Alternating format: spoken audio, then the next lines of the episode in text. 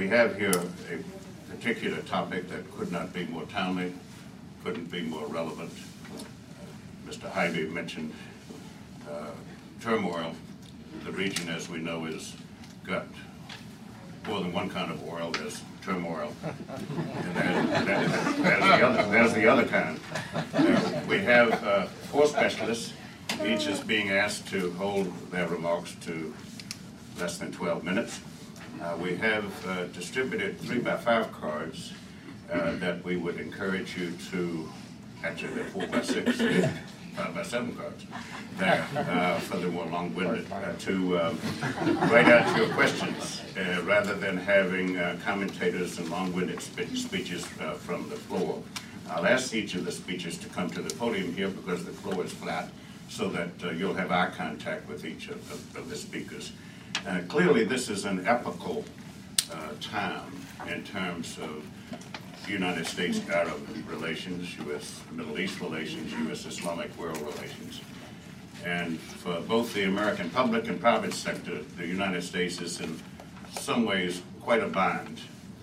It's caught on one hand between long-standing built-in contradictions, uh, emphasizing the pursuit and protection of America's geostrategic interests in war and peace issues, uh, economic issues, national security issues on one hand, and on the other, uh, that which also in the realm of established thought, conventional wisdom, informed opinion passes for enduring and enduring values having to do with moral principles, having to do with ethical precepts, having to do with the issues of gender, human, and civil rights, having to do with issues of pluralism and increasing the level of popular participation in the national development processes of our friends and partners and allies, as well as ourselves here. And while there is much in the way of an intuitive knee-jerk propensity to intervene, to interfere, uh, here's where the golden rule comes back to hit, to harm, to hurt, and hinder. Do not do unto others that which you would not have others do unto you, as a frame of reference. Our first speaker will address the energy uh, aspects and dynamics and components of these challenges uh, to Americans and to all others with a vested interest in engagement in the Middle East. Dr. Herman Franssen was for just under 12 years the senior advisor to the Minister of Petroleum of Oman. He was the chief economist to the International Energy Agency in Paris. He's the senior fellow at the Center for Strategic and International Studies focusing on energy issues. He's also the executive director of the Energy International Group. Herman Franssen.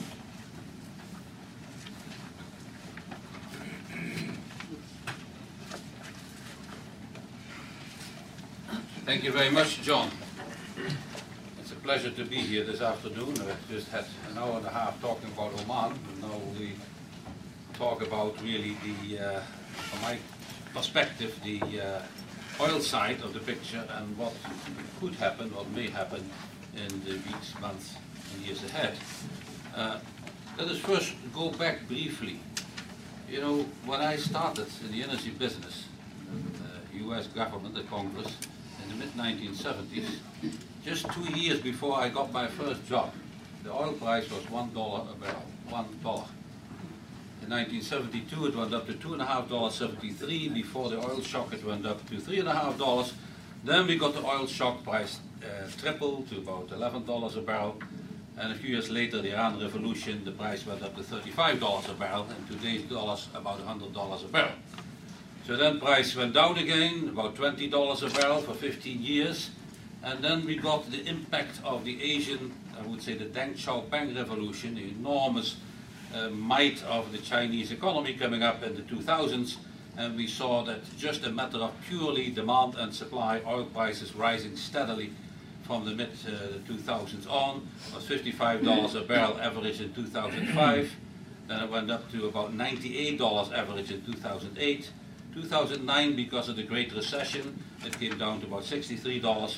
Now we are back uh, in, in, in, December, before all this trouble started, it was $90 a barrel Brent, and Brent is the best benchmark crude to use rather than American WTI. Then in January 2011, Brent went up $5, In February, when there were, there were more uh, problems, went up to over $100 a barrel, and now we're in early March, we're talking about about $115 a barrel. So we are uh, not yet at where we were in the middle of 2008, but uh, it, it, it's not, not that comfortable in terms of the economy. If it continues to rise, it will definitely have an adverse impact on the recovery. Because you have to look at it, that while we basically are fairly independent compared to other countries, uh, we are independent from coal, we are independent of gas, we, we, we, don't need to import any gas, or hardly any gas. For oil, we still produce, if you add up crude oil, natural gas, liquids and biofuels, we produce about 8.5 million barrels a day, but we're still importing 10 million barrels a day. That 10 million barrels a day cost about $200 billion in 2005, but in 2008, when the price was $98 average, we're talking about $360 billion. So we, if we were to average $100 this year, it's $360 billion, and you have to sell quite a few Boeings to get to that number. So uh, what has pushed that price up in, in, in, in the past couple of, of weeks? Well, first of all, market fundamentals have some impact on it. Because the demand is still robust. We were looking at the market before all the trouble started, a market pretty much in balance.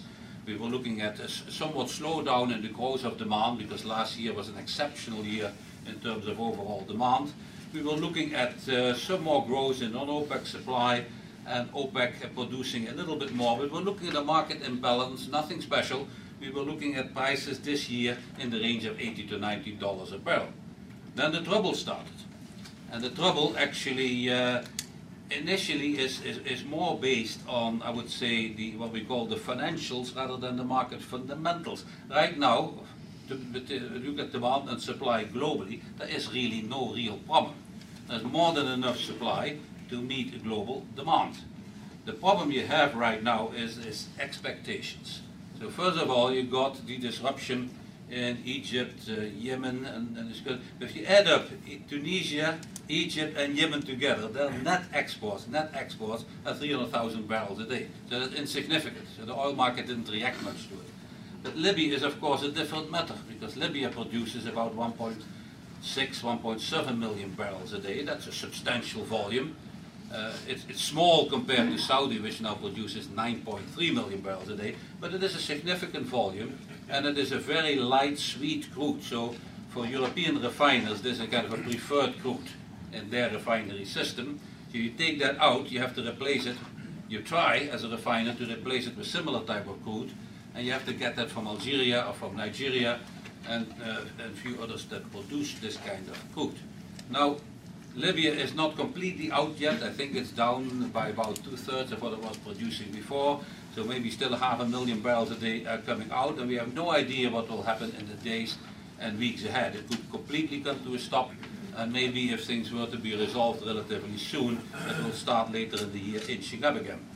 Saudi Arabia has immediately increased uh, its, uh, its production by about the equivalent of what we lost from Libya and made it clear to the market that they will produce more if the market needs it.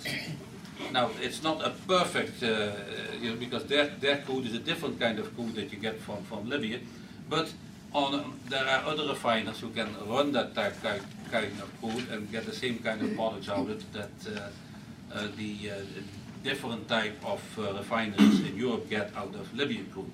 So on a global basis, it's not a real problem. At the same time, there's still, on top of this, the Saudis have already taken now close to a million barrels a day, about 800,000 barrels a day, out of their spare capacity and starting to produce it now. There's still around uh, 3 million barrels a day spare capacity in Saudi Arabia alone. There's another half million in uh, Kuwait and the Emirates. So if you add it all up, there's still in the world about 4 million barrels a day of spare capacity. Now, if you look at it from the market fundamentals point of view, you say, well, what is the problem? Well, it's, it's really, from, from that standpoint, it's no real problem. In other words, demand can be met with the available supply. On top of that, if something were to go wrong temporarily, we are sitting on 750 barrels, million barrels of strategic reserves. The Europeans, Japanese have strategic reserves, the Chinese have strategic reserves. So that could all be brought to the market if you're talking about temporary uh, problems of, of, of months or half a year or even a year. So there is no physical problem in the near term, unless you worry about the uh, problem extending to uh, other countries. Uh, that hasn't happened, uh, but the people in the who uh, in the investment community and now have pushed the price up about uh, $15, no sorry, $25 above what it was last December, they are worried because when we say, well, the Saudi did a great thing, they took that outer spare capacity to put it on the market, the pessimist will say, yes, but then we have less spare capacity, so uh, when demand picks up, we could have problems down, down, down the road. And it's also a matter of investors. Investors, when they see the stock market not doing too well, they want, uh, they want a different mix of investment vehicles, and oil is one of those commodities that has become very attractive as an investment vehicle. It helps to push the price up. If, of course, the, pro the, the problem would extend into Algeria, which who knows, it's not, not currently not expected, but then it's the same kind of light crude and you would lose another 1.3 million barrels a day, then of course it would be more worrisome. Still, from the physical point of view, you can still handle it if the Saudis do what they have said they will and add more capacity on stream, and the Emirates and Kuwaitis could put more on stream either. We have to look here that the Saudis for the past 25 years have been almost perfect custodians of their oil wealth. In other words, they have always made it available to the market whenever there were disruptions elsewhere. During the Iran-Iraq war, during the Iran Revolution, during the Gulf War in 1990, during the big strike in Venezuela, every time the Saudis have put more oil in the market because they don't like these prices to go too high. As uh, the Minister Ali Naimi has said, he said $100 is too much. We like the price to be lower. Why? To be competitive. They don't want us to push too fast into alternative forms of energy. Neither do they want the economy to suffer, so they want to make that oil available as much as they can. Saudi is really the key, and I think many times we don't understand that in, in this country.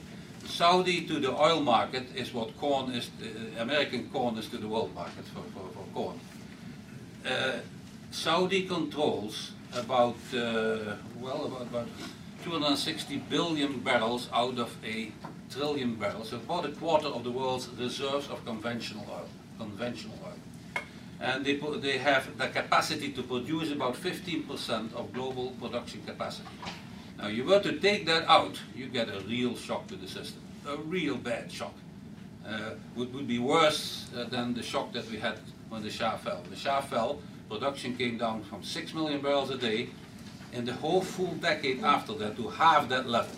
And it never, never went back to the level that production it had under the Shah. Now, as I said, the Saudis have been perfect custodians of the wealth that was uh, given to them by God.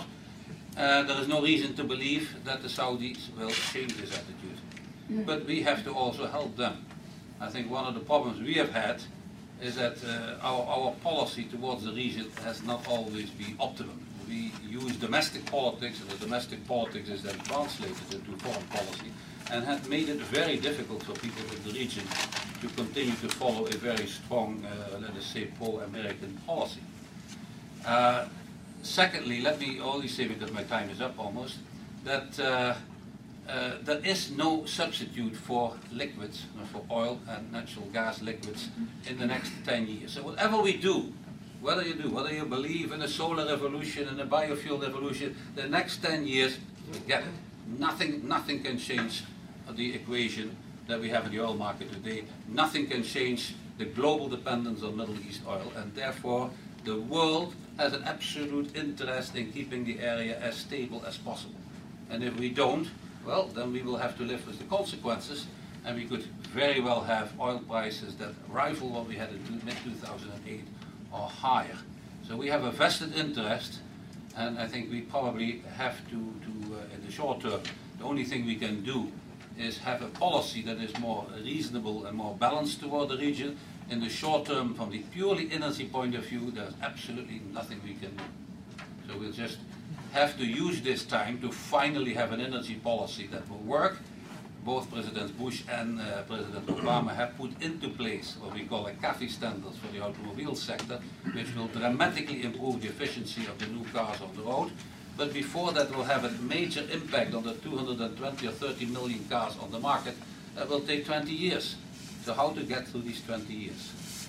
And so the, I will leave it there. That's really the impact. If something were to go wrong in a country like Saudi Arabia, it would be almost too dramatic to, to, to, to think of. To, inshallah, everything will be peaceful uh, in the key regions where the oil is in the GCC states. Thank you.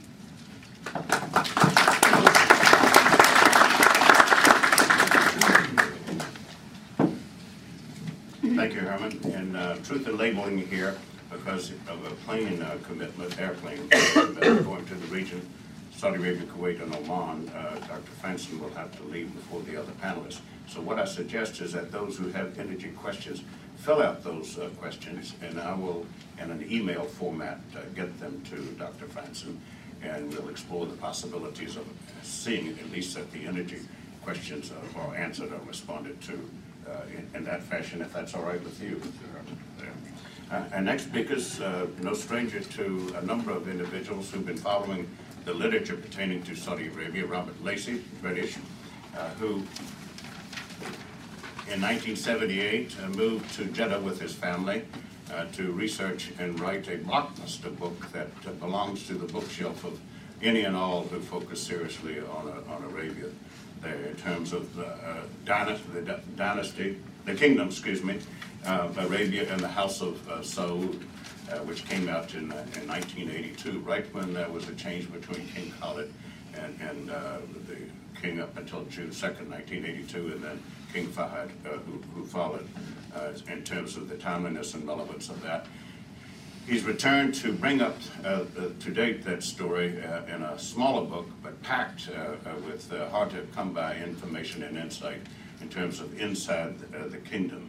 It's a focus on kings and, and clerics and modernists and terrorists uh, in the struggle for, for Saudi Arabia. Last evening, he presided at the premiere at the Smithsonian Museum of Natural History in Arabia 3D in which he had been intricately involved with the firm of uh, Xenel Corporation in Saudi Arabia, particularly Khalid Ali, uh, uh, Ali Reza, uh, Khalid Ali Reza. And we are lucky to build this uh, seminar for today uh, around his uh, coincidental presence uh, here in Washington and having this brief window. Robert Lacey. Thank you, John, very much indeed. Um, I feel right on the spot now, following on from Herman. He said the future of the world virtually depends on Saudi Arabia, uh, certainly the future of the oil market. Um, I have not got, um, let me hold the microphone, I have not got an easy answer to that, but uh, that is why John's gathered us together today to um, explore that. And um, I'm sure, as uh, my colleagues here talk, we will work towards um, uh, an answer.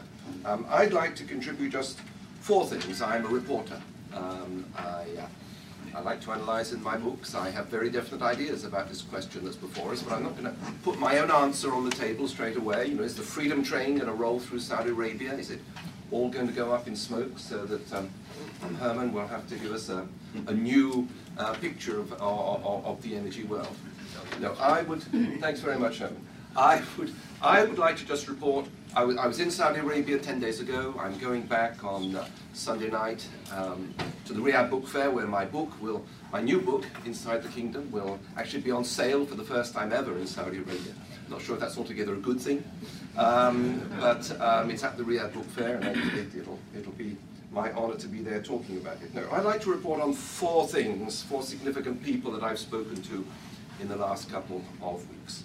The first of them is an out-and-out reformer, sort of chap that gets, I'm not going to mention names now, but uh, sort of man who uh, rightly gets reported much in the New York Times, and uh, his views are the sort of views with which we in the West, as liberals and Democrats, um, feel very comfortable, Western educated. Um, one of the big things we have to ask ourselves as we look at this question about Saudi Arabia, we hear a lot from people like this, and everything they have to say is valid. Saudi Arabia faces some major challenges.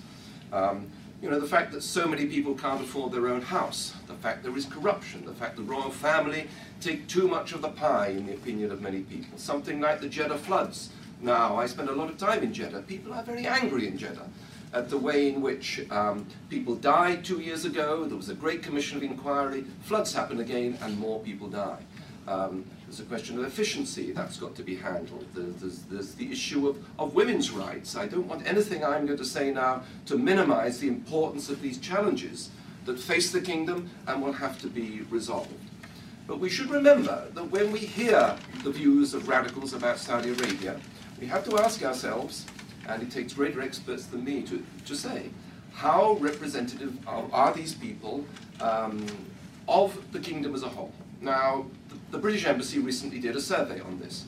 I can't speak for the accuracy of uh, my, my colleagues in the, in, in the British Embassy, but they held a fairly professional market research poll on change in Saudi Arabia and what people thought. 20%, roughly 20% of the sample said they wanted more change. Those are the people that we hear about. That's the person I'm going to quote to you. 20% of people said, well, things are just about right as they are. And 60% said things had changed too much. And I think that's what we have to remember about Saudi Arabia. I can't speak for those figures, but they, they, they feel right in my bones. That's what most, pe most people in Saudi Arabia, they see the problems, but um, the idea of changing things, becoming, let's not forget that Islamists don't agree with democracy. Uh, the bin Ladens uh, and the non-violent Islamists who are of their opinion don't see the ballot box as a solution for their society because that is man's judgment. Um, they think only God can find the solutions to their society, and we're dealing with a society which is um, very godly. Anyway, to go to my friend, he's a, he's a lecturer in Saudi Arabia. He lectures diplomats, um, teaches young diplomats in the equivalent of the Foreign Service Institute in, in Riyadh. Um, he, um, he has a human rights organization that meets openly every Monday evening in, uh, in Riyadh. Uh, princes uh, send their representatives to listen to what is being said. He, a few months ago, to my astonishment, sent a, a letter to uh, King Abdullah that was published um, in the West calling for the dismissal of Prince Naif, the Interior Minister. Uh, the much dreaded, and we might come on to this later, conservative Interior Minister, I think over dreaded and uh, a very important figure in the future of the kingdom. But um, he called for his dismissal and he asked the king that um, Prince Naif should go on trial for his abuse of human rights. Now, you can agree with this or not. The point I'm making is that this man um, published the letter. It was not published in the, in the Arabic press, but it was published on the websites and in the West. He's still there lecturing um, in Riyadh. So when people talk of the dreadful autocracy and lack of freedom of speech in Saudi Arabia, they should bear in mind things like that. Um, he organizes regular demonstrations. He is one of the people who's called for a demonstration on March the 11th. Um, but when he does so, in a polite Saudi fashion, he sends a letter to the Ministry of the Interior to ask if he can hold the demonstration. Sometimes he gets permission and the demonstration gets held. A few weeks ago, there were unemployed teachers who were demonstrating outside the Ministry of Education in Riyadh. Sometimes the Ministry of the Interior says no, so he doesn't do anything, but he writes it down in his report that will go to Geneva, uh, the annual report of the uh, um, International Organization for Human Rights. I mean, he says we win both ways. If the ministry let us demonstrate, we get our demonstration. If the ministry says no, well, we chalk it up uh, uh, uh as a black mark against the kingdom, and it will go on their human rights roster for the year. And then if the ministry doesn't say anything on the safe side, they don't demonstrate. Well, we shall see what happens on, on March the 11th. But uh, just to finish my little anecdote about him, he said, would you like to come with me to the Court of Grievances? It's just across the road um, in, in Jeddah by the, the Freedom Tower. He said, um, one of our young men got arrested a year ago now. Uh, he's still in jail, arrested by the Mabahith up in uh, Qasim, uh, for distributing our literature to um, Islamists. Uh, he said, I reckon the Saudi government is very worried. They, they, they, don't mind as long as the human rights people and the Islamists stay on separate sides. But if they got together, that would be, that would be worrying. And uh, this young man was, um, was arrested. Uh, so I went along to the Court of Grievances, a um, big office building, rather like this. Um, the actual courtroom itself is about the size of, of you know, this first part of, of, of the room.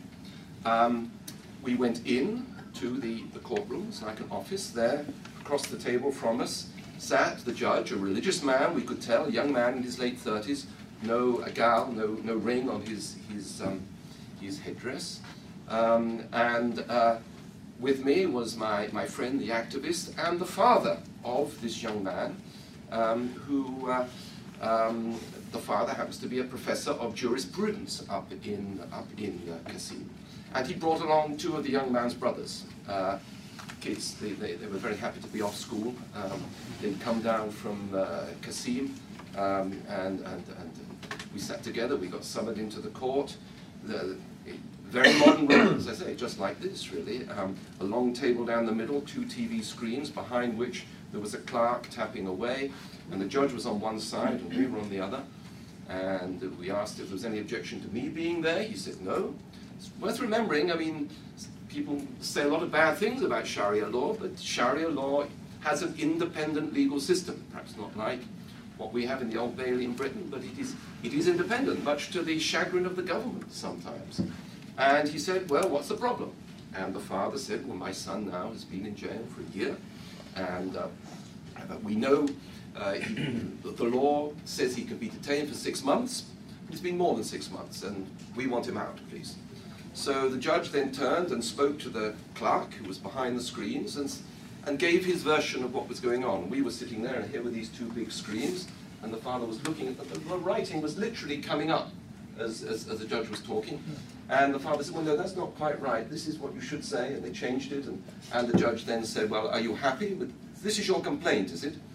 Fine. He said, who are you complaining against? He said, the Ministry of the Interior. Uh, he said, well, where is the lawyer for the Ministry of the Interior? No one in the room.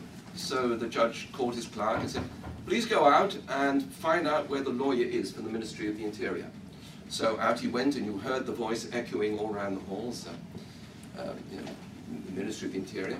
Um, uh, he came back, he said, there's no one there. So the judge duly said, well, let it be recorded that the Minister of the Interior has sent no one to represent his case. We will reconvene in three weeks.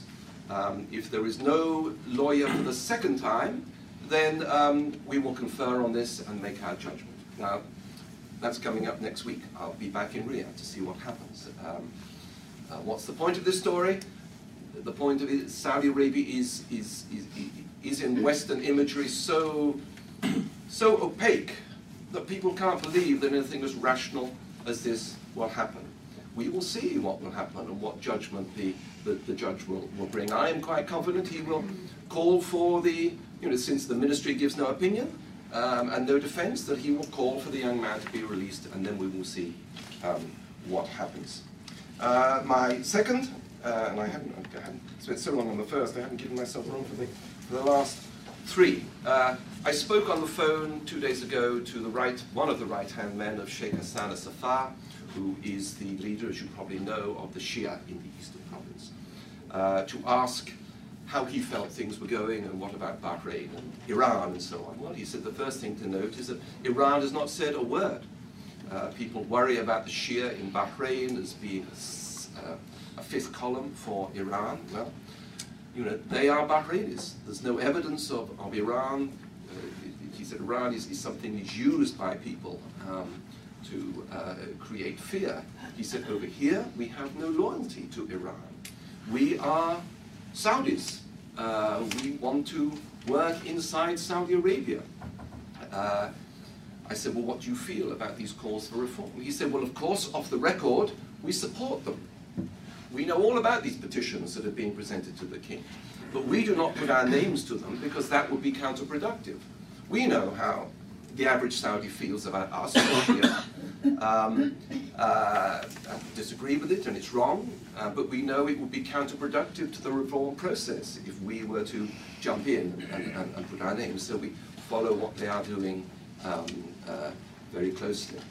Um, I asked him what uh, Sheikh Hassan, it was, it was a Saturday I spoke to him, um, had said in his sermon, and he said, well, you know, he was talking about the lessons to be learned from um, uh, Egypt and Tunisia, and what can happen when a regime gets too corrupt um, and when it gets out of touch with its people. Um, and uh, maybe that's a lesson for regimes elsewhere uh, in the Middle East. And I said, well, what sort of regime was the prince, sorry, what sort of regime was uh, Sheikh Hassan thinking about when he gave that sermon? He said, well, I think the congregation would have to come to their own view about that. Very diplomatic. Uh, this was a man who was one of the leaders of the opposition here in Washington until 1990, when um, there came the Gulf War and the threat to Saudi Arabia, and immediately the Shia gave up their opposition activities. Uh, they went to meet King Fahad, they did the deal, and they are now back in Saudi Arabia working together. And what's the lesson I would draw from that? Well, it's a lesson that one young prince point one young prince made to me. He said, what we are good at doing in the House of Saud, he said, is killing animosity. Um, uh, we have this reputation of being so aggressive, but what we really do is, is compromise. As a historian of the progress of Saudi Arabia in the 20th century, it is a story of battles um, and one dreadful slaughter in, in Taif. But the, the, record of the creation of Saudi Arabia is mainly a record of compromise, of, of the ability to do deals, the ability to bribe people if necessary, uh, but the ability to, to create consensus. Third person I spoke to, um, a Jeddah businessman. Um, uh, what does he think of the latest package of uh, economic um, uh, incentives and reforms that the king introduced on his return? Um, many of the radicals say, well, this is our right. This is just an attempt to bribe us. He said it's overdue. It's long overdue. He said uh, uh, people talk a lot in Saudi Arabia about the power of the religious conservatives. But we businessmen worry about the power of the monetary conservatives. Uh, the, it's not generally realized that the Ministry of Finance in Saudi Arabia exercises a very, very tight grip on uh, government spending and on the economy, and it's one of the reasons that Saudi Arabia has weathered um, the, the, recent economic troubles so much. But this merchant, many other merchants I know in Jeddah feel that it's too much. Uh, so much of the Saudi economy has to come through government spending. Uh, there isn't yet, there should, there, there, there is the hope that there will be, but there isn't obviously yet a diversified economy. And so it is how much the government opens the tap will determine um, uh, the, the, the, future and how people feel, and that brings me to my fourth point. I spoke recently to someone very close to the king. He reported the king is in great spirits, uh, that his progress um, uh, is far ahead of what people expected. Uh, he's just off to the desert this weekend for the time that he likes to spend in the desert, uh, thinking, uh, meeting the roots of the grassroots of Saudi Arabia, which is what this family is all about um, understanding. Um, he is not going to be hurried um, by what um, Bloomberg or CNN have to say. He doesn't have to answer to them, he has to answer to the 60% of people in the kingdom um, who are worried about the kingdom uh, changing too much. He said that, um, in fact, the king had been delighted, although, as we know, he went on record as um, standing by Mubarak, the man who first came to Saudi Arabia's rescue in 1990. That's why King Abdullah spoke up for Mubarak, because when the chips were down in 1990, Palestine turned on Saudi Arabia, Yemen turned on Saudi Arabia, um, after all the money they'd received for God knows how many generations. And it was Mubarak who said, no, we will come to your rescue, we will send our troops, even before the Americans. Um, and that is why King Abdullah, a tribal man, a family man, stood up for Mubarak recently, even though many liberals in Saudi Arabia felt um, uh, embarrassed by that. He said, in fact, King Abdullah welcomes what is happening in, in, in the Arab world? Is it not surely in line with everything he has been doing for the last nine, ten years? One of the big differences between what's going on in Saudi mines at the moment, um, and I can't pretend to, to look into Saudi mines and uh, that much, or, or mines in Egypt or Tunisia, they have experienced a leader who in the last eight, nine years has delivered, who has given more freedoms, who has helped um, women um, express themselves, get work, um, uh, the national dialogue, uh, the newspapers in Saudi Arabia, even in the last four or five years that I've been living there, are incredibly more open and uh, incredibly more investigative and in, looking at all sorts of um, things that are wrong with the kingdom and, and talking about them.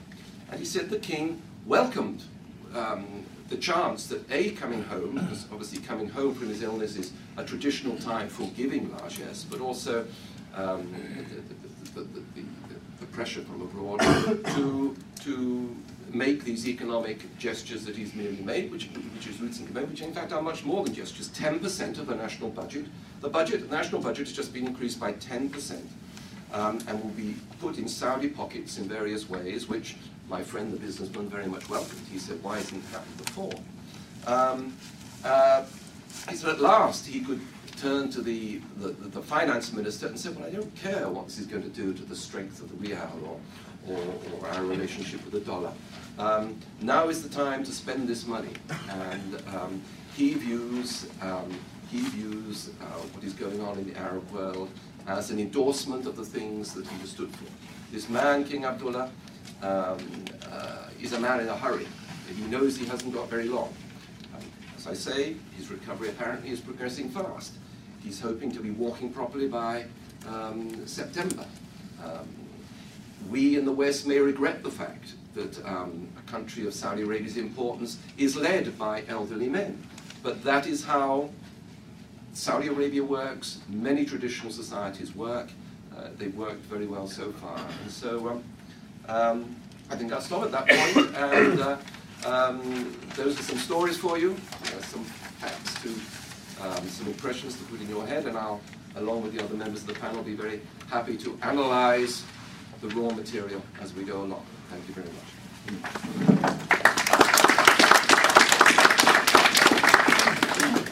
Thank you, Robert, very much. Uh, it's, I think, an accurate observation that around 95% of his points uh, would be new uh, to most of those who heard them. Uh, that, that, they don't come across the Atlantic and get published in the media, mainstream or even fringe or blogosphere media, uh, shows the, the merits of having an empirical exposure, an empirical educational experience on the ground over time. And in this case, we're talking about uh, more than three, de three decades of exposure here. I didn't mention uh, before, and I didn't even mention to you, Robert, that I teach a course at Georgetown University called The Politics of the Arabian Peninsula. And uh, there are two required readings each year. And uh, I can choose any of 50 books, uh, but of the two, yours is one of them there. And so that, that's high praise uh, coming from me and the students and the faculty there at North America's only Center for Contemporary Arab Studies.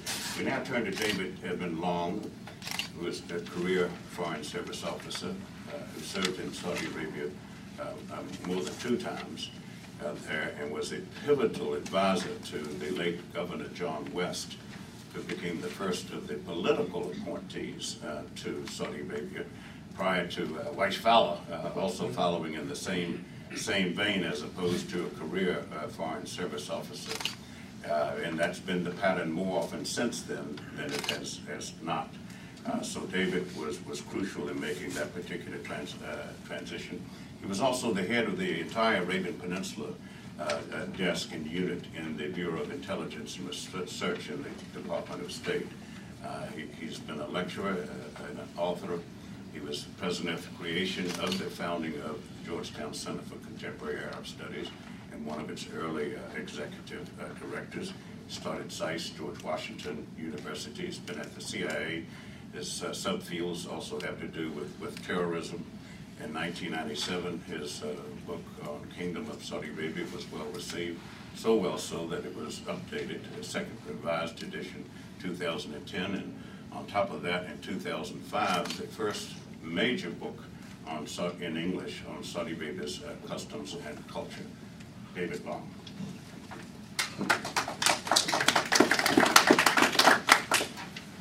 Wow.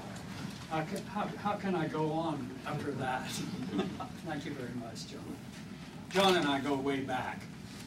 Uh, when I I'd gotten back from Saudi Arabia way back years ago, and he was writing on his dissertation on Yemen South Yemen. And we got a little money in the State Department uh, to find out what the heck is going on in the, uh, the Gulf states that the British were leaving. Because we didn't know, because that was what the Brits were doing and we didn't care. And all of a sudden, my God, they're gonna, they're gonna be independent, what are we gonna do? And so they gave us not very much money, at least not by Pentagon standards. Uh, And I got John to go out there, and so he trashed his book on, on uh, South Yemen and did what became a published book, one of the first published books in the United States, it's a scholarly book, on the smaller countries of the Gulf, um, from uh, Kuwait down to Oman. So that was a long time ago, so we'll leave it at that. I gotta say one more thing. He talked about my uh, uh, relationship with, uh, with John West. I, uh, I was, I had to brief uh, John because I was uh, the head of Middle East analysis in the Bureau of Intelligence Research back when he went over there. He was a good friend of, he was the governor of,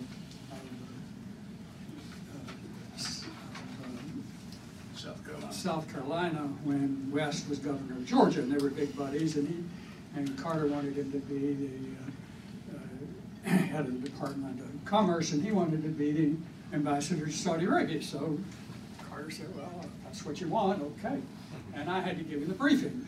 And the Near East Bureau in the State Department, that was the policy bureau, wouldn't let me write my own briefing because they didn't trust me. And it was terrible. And I thought it we were doing him and the country really a bad turn by all this stuff I was telling him.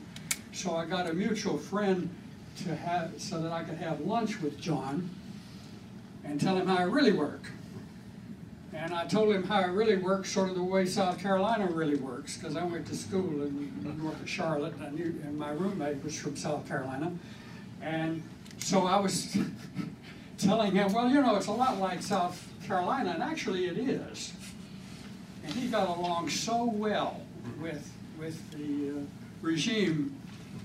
Uh, One little small thing that you who are not from the South might not know is that if anybody from the South says, y'all gotta come over to the house, that is not an invitation. And I stress this because in order to try to figure out what's going on in that country, you can't look through your eyes. You have to do what Robert has done for a long time is to try, you'll never succeed totally, but to try to look at it through their glasses, not yours. It's a different world. And what I want to do very quickly is to just make a few comments because of what is going on now, beginning with Tunisia, about Saudi Arabia. Uh, First of all, another one of my sins was that I was the deputy director for counterterrorism at the State Department back under uh, Ambassador Oakley.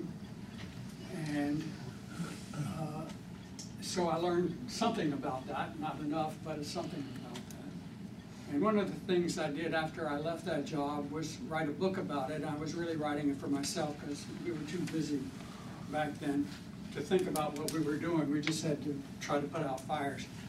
And I was wondering, what the heck were we doing in these last four years? And I came across a social psychologist at the University of Pennsylvania who made something I've never forgotten. He said, hostility, the, the root causes of hostility are fear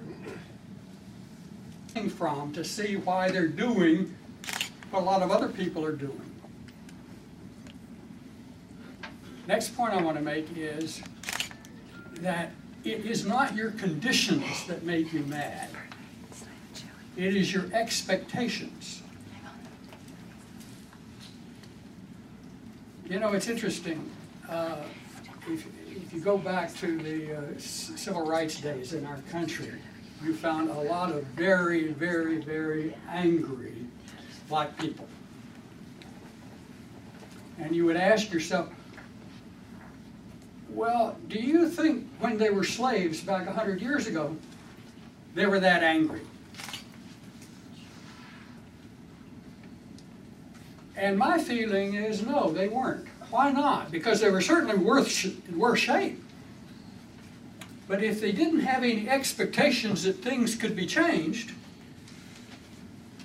they just have to make do with what they got. It's called survival. But if your expectations exceed what you're able to do or get or want, that's when you get mad. That's when you get angry, okay? I wanted to start with that because I wanted, just very quickly, and we can, we can continue this in the, in the question and answers. I want to start with, let's look at Saudi Arabia then. Saudi Arabia at the beginning of the 20th century was probably modernizing rapidly into the 12th century. Think about it. They had no modern government. The way you had a government under Abdulaziz when he became Amir uh, of Najd was at his majlis. There was no, there were no ministries. There were no police forces. And you did it by ijma, by consultation, hopefully leading to consensus. And they did this because if you have a consensus, then nobody loses. If you have a vote, there are losers and winners, the majority and the minority. Okay, that's the way it worked. And it was not until when they took, when Abdulaziz annexed the Hejaz, which had ministries and all this stuff, that he began using those and creating ministries of his own, and, and beginning really in, in the 1930s.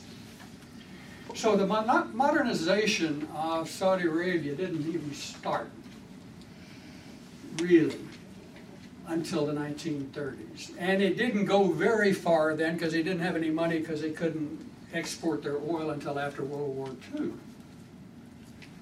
So it wasn't until after World War II that the oil era really took place. So the changes, the cultural, the economic, the political changes that have taken place in, in Saudi Arabia since 1947, 1948, wherever you want to start this, they didn't even have any paper currency. They had gold and silver, and, and they they changed at different rates, so it was a mess. So Aramco, when they came in, had to fly in about four or five uh, DC-4s full of Maria Theresa silver dollars, thalers, in order just to pay the payroll. And an American took over, they couldn't call it a central bank, so they called it the Saudi Arabian Monetary Estate, because banks were, you know, they were haram, they were bad. And they made these things that they call Hajj receipts. The Hajj receipt says, pay to the bearer on demand so many, uh, yeah, whatever, however many, uh, how much money they wanted. I have one. I have a couple of them actually I bought when I was over. Just, it's just like our Federal Reserve notes. And in the 90s, they canceled all, all silver, all uh, metal money. It's all paper now. That's happened since the 60s. I throw these things out at you because we're talking about future shock, something big. Okay? Now, given that future shock, and given all of the really, really just incredible changes that have happened in that country. I have a picture of it, you know, where you cross the road uh, at a, an intersection and it's a yellow sign and has a, a pedestrian on it. I took this in 1967 and there's no, there's no head on it because the religious uh, community said you can't have, you can't produce a picture of a person because only God can make a person. So this didn't have a head on it. So he was walking across the street without a head. They don't have those anymore. Things have changed, okay? So then you ask yourself, well, gee, so what does all this stuff mean now, starting with Tunisia and Egypt? Is it going to blow up? My answer is it could. It could. There are a lot of people who, for a lot of reasons, have a lot of angst and have a lot of grievances and have a lot of fears. But one of the fascinating things is that in this process, and, and Robert spoke about this a few minutes ago, there are people who are so afraid of this rapid, rapid change that they want to turn the clock back 1,400 years. You can't do it, but there are people who want to. Because they're afraid of all of the things that are going on. And then there are others who think we're going too slow. We got to have change right now, by golly. What is the miracle of Saudi Arabia to me is it's still there. Because when you have a, a dichotomy between people who are scared to death of change and want to bring the clock back, and people who want think we're going too slow. We got to have this. We got the, the women have to drive a car. All this. And I'm not saying these are bad ideas because I think they'll all come, frankly. Because the stuff that's come since I first showed up there in 1967 is incredible compared to what it was back then. Okay? But from there, I go back to, and this I think will lead into uh, uh, what Mr. Eisman might be talking about. I think one of the reasons why the country has not disintegrated is because King Abdulaziz had an incredible amount of vision for a guy who didn't know anything about the world outside of Najd, Central Arabia. And he realized that modernization could be a very dangerous thing. It was going to be scary as everything. And so he created what has become a social policy in that country way back then. And that is we want modernization, not secularization. Now, this was because he was afraid that everybody would lose their Islamic uh, values. But when you think about it, the Islamic values are as much cultural as they are theological. Think about Christians. Being a Christian in Africa, being a Christian in America, being a Christian in Europe. They're all believe in the same theology, but they don't they don't act it out even close in the same way, okay? So I'm not talking about theology here, I'm talking about culture. But over time, as it modernized, it got really, really difficult to keep this going, but they have. And what has actually happened is that they have tried, the government has tried to have a balance. Because if they went too fast, they'd have an uprising. It could even be an Osama bin Laden type uprising.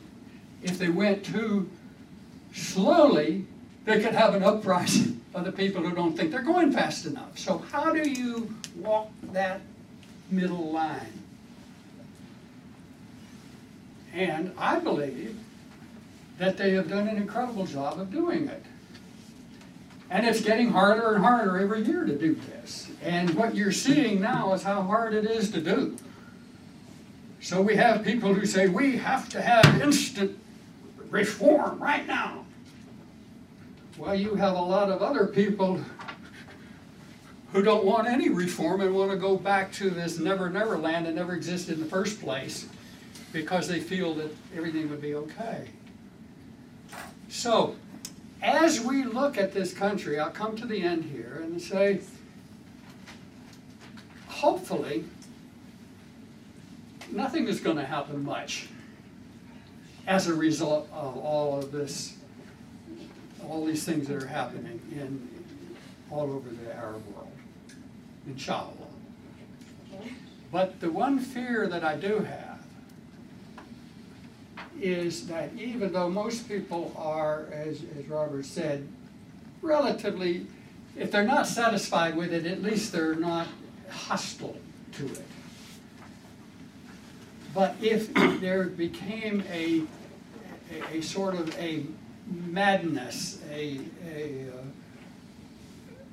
uh, a- philosophy of, the, of, of, of people who decided to use lethal methods, it could rip the country apart. I don't think that's very likely, but it's possible.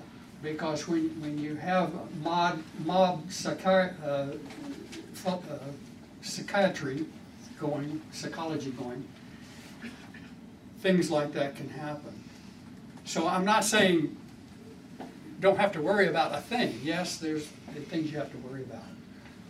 But I, if you look at the record and how far they've come, they've come as far s- since 1930s as we had, had to take from the Renaissance.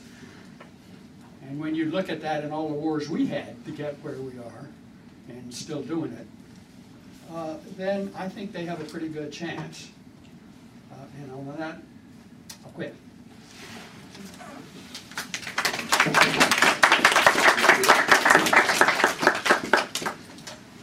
Thank you, David. We come now to our last speaker, uh, Peter Eisman, who's been a close student of the region for more than three decades. Uh, Yale education and other East Coast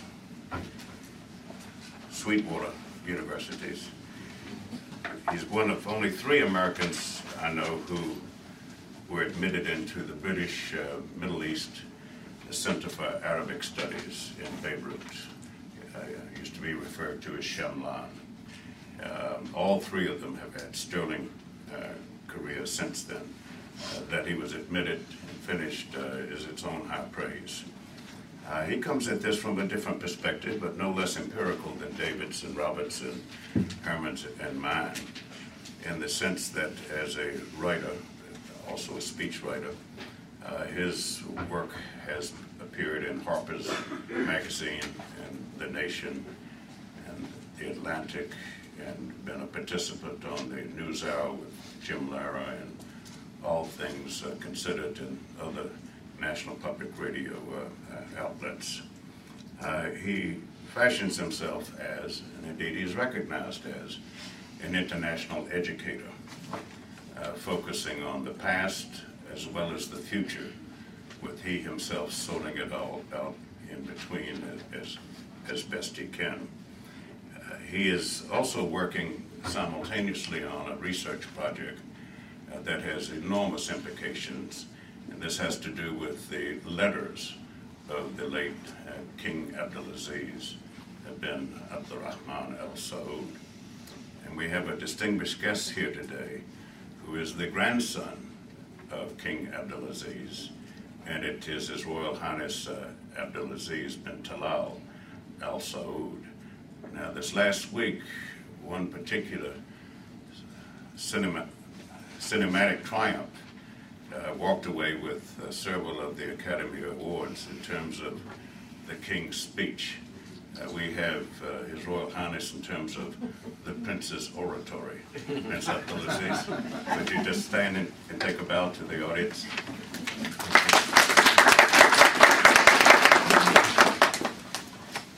Peter Eisman. John, can I uh, do it some down? Uh, I think people might like to have eye contact with you, and it'd be nice if you could see them. All right.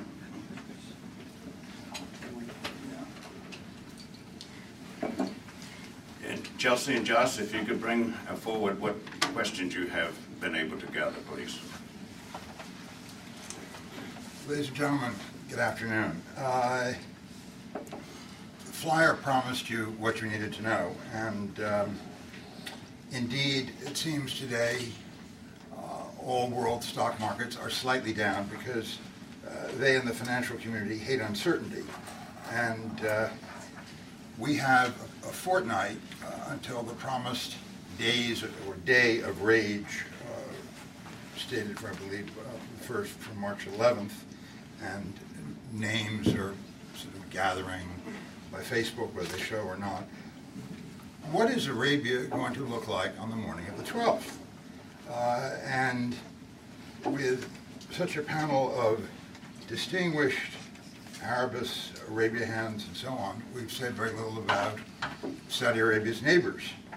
Uh, I think Kuwait will be uh, rather quiet, uh, and there as we know it.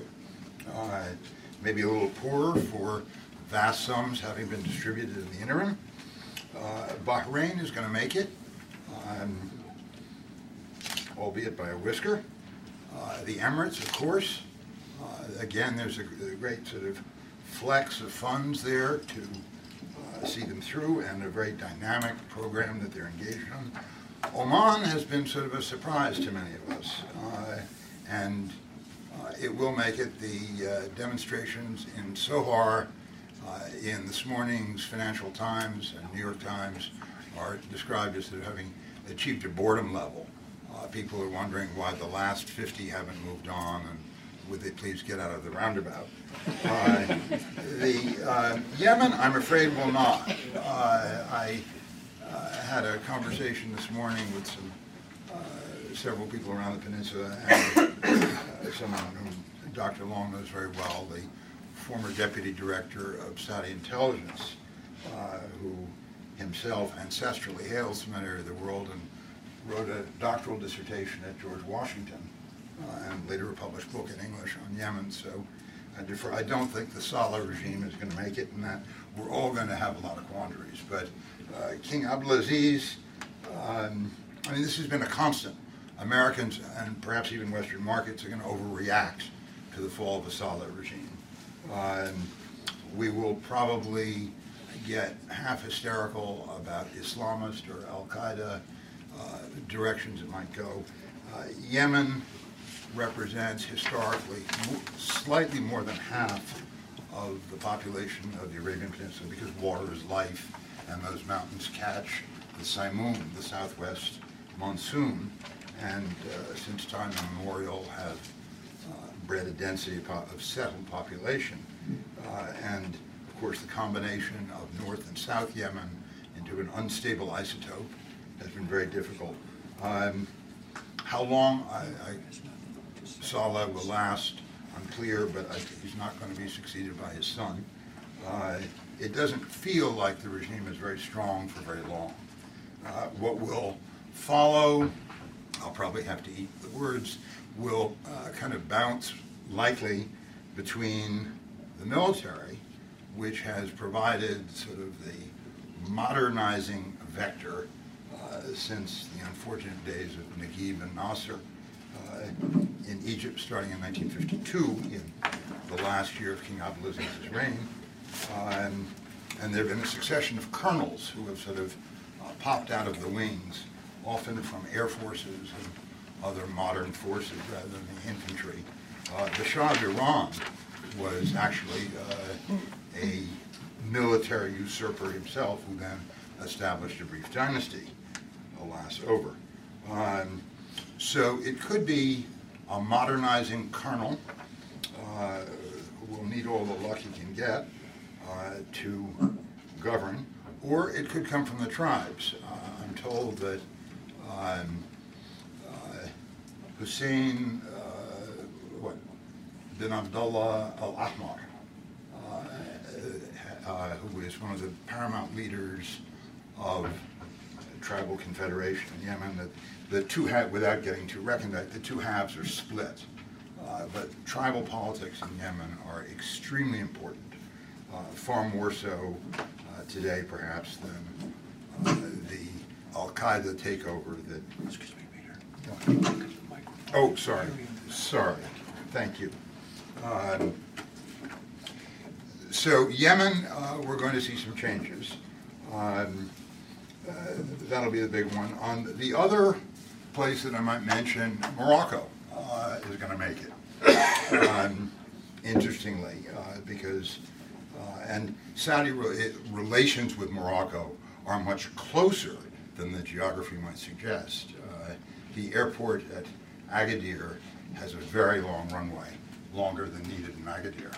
Um, There are a great many Saudis who now stop there to and fro their travels to the US and the West, uh, and relations are very close, and you have a fairly dynamic young monarch.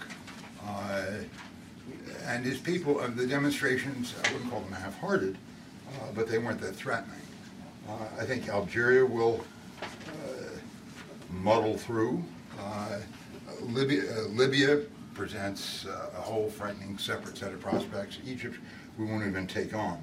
Um, But the peninsula itself, which is what the flyer promised you, you'll see basically that uh, the three or four might be called petro-states, or, uh, or they might be called low absorbers, meaning that they have sovereign wealth funds.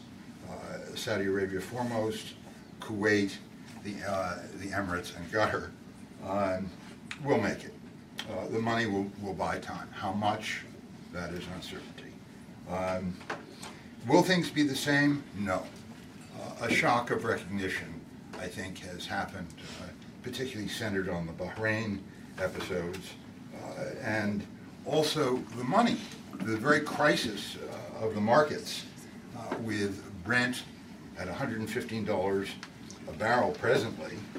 uh, This means Saudi Arabia is earning $1 billion a day uh, from, with current production levels, and it'll be more if they uh, close the gap to fill Libyan production and go up towards their capacity of 12 million barrels a day.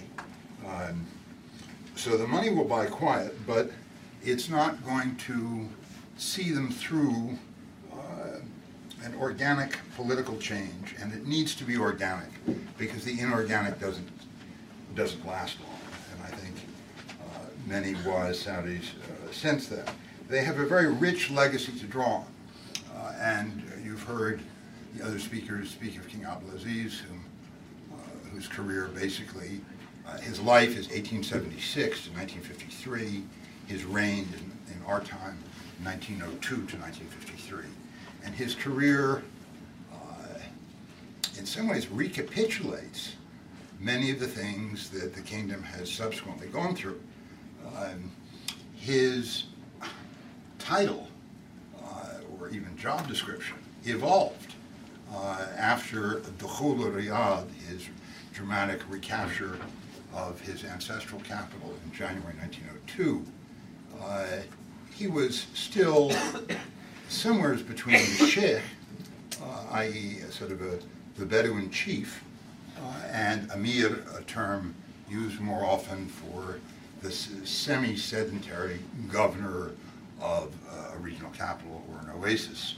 Uh, He immediately assigned the title of Imam, the Islamic component, to his father Abdurrahman, who held it as long as he lived, which was until 1928. So he moved, at which point uh, King Abdulaziz also assumed that title.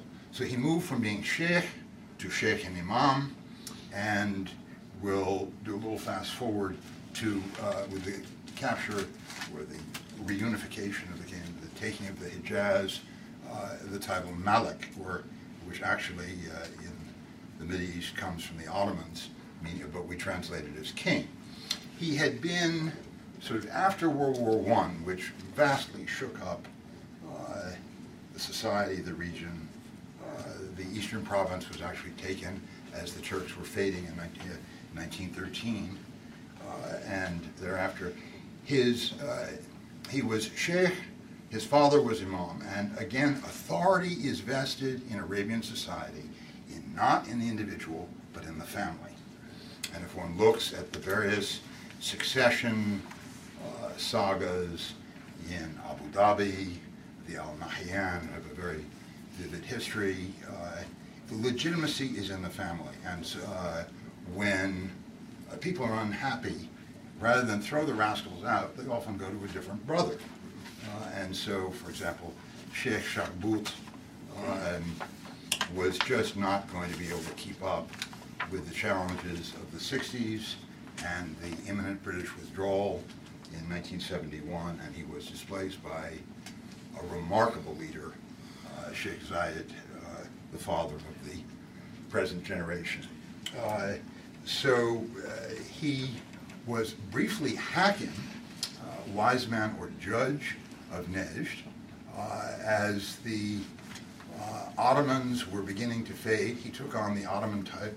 It's used in Arabian. It's also a first name Sultan in the early 20s, and uh, only with the taking of Hijaz. So you have Sheikh, Imam, and Malik, and that uh, King Abdullah is going out to the desert to refresh those traditions speaks to, how shall I say, the Sheikh component lives. It's still very dynamic.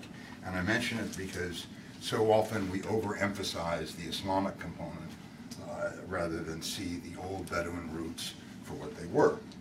Uh, the, his life basically was a succession of challenges. He did pretty much everything himself uh, through about the World War I era. Uh, he negotiated treaties with the competency of a Harvard Law School uh, train, uh, graduate himself. Uh, he had no foreign minister. He was it himself. Uh, then gradual, he sent his what uh, third son, uh, Prince, Prince later King Faisal, to represent him as a 13-year-old to the court of King George, covered very vividly in Mr. Lacey's book, uh, and that was sort of the beginning of hiving off from this sort of one-man band the function of foreign ministry, uh, which has actually rather uh, stayed in the Al Faisal wing of the Al Saud since. There was briefly, uh, actually an escort on the trip was Ahmed Thanayan, uh, and who died quite young.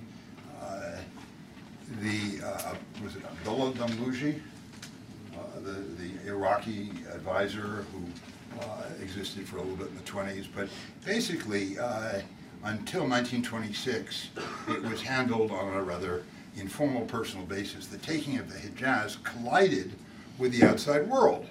Uh, Bilad al-Qanasil is one of the sort of sobriquets for Jeddah.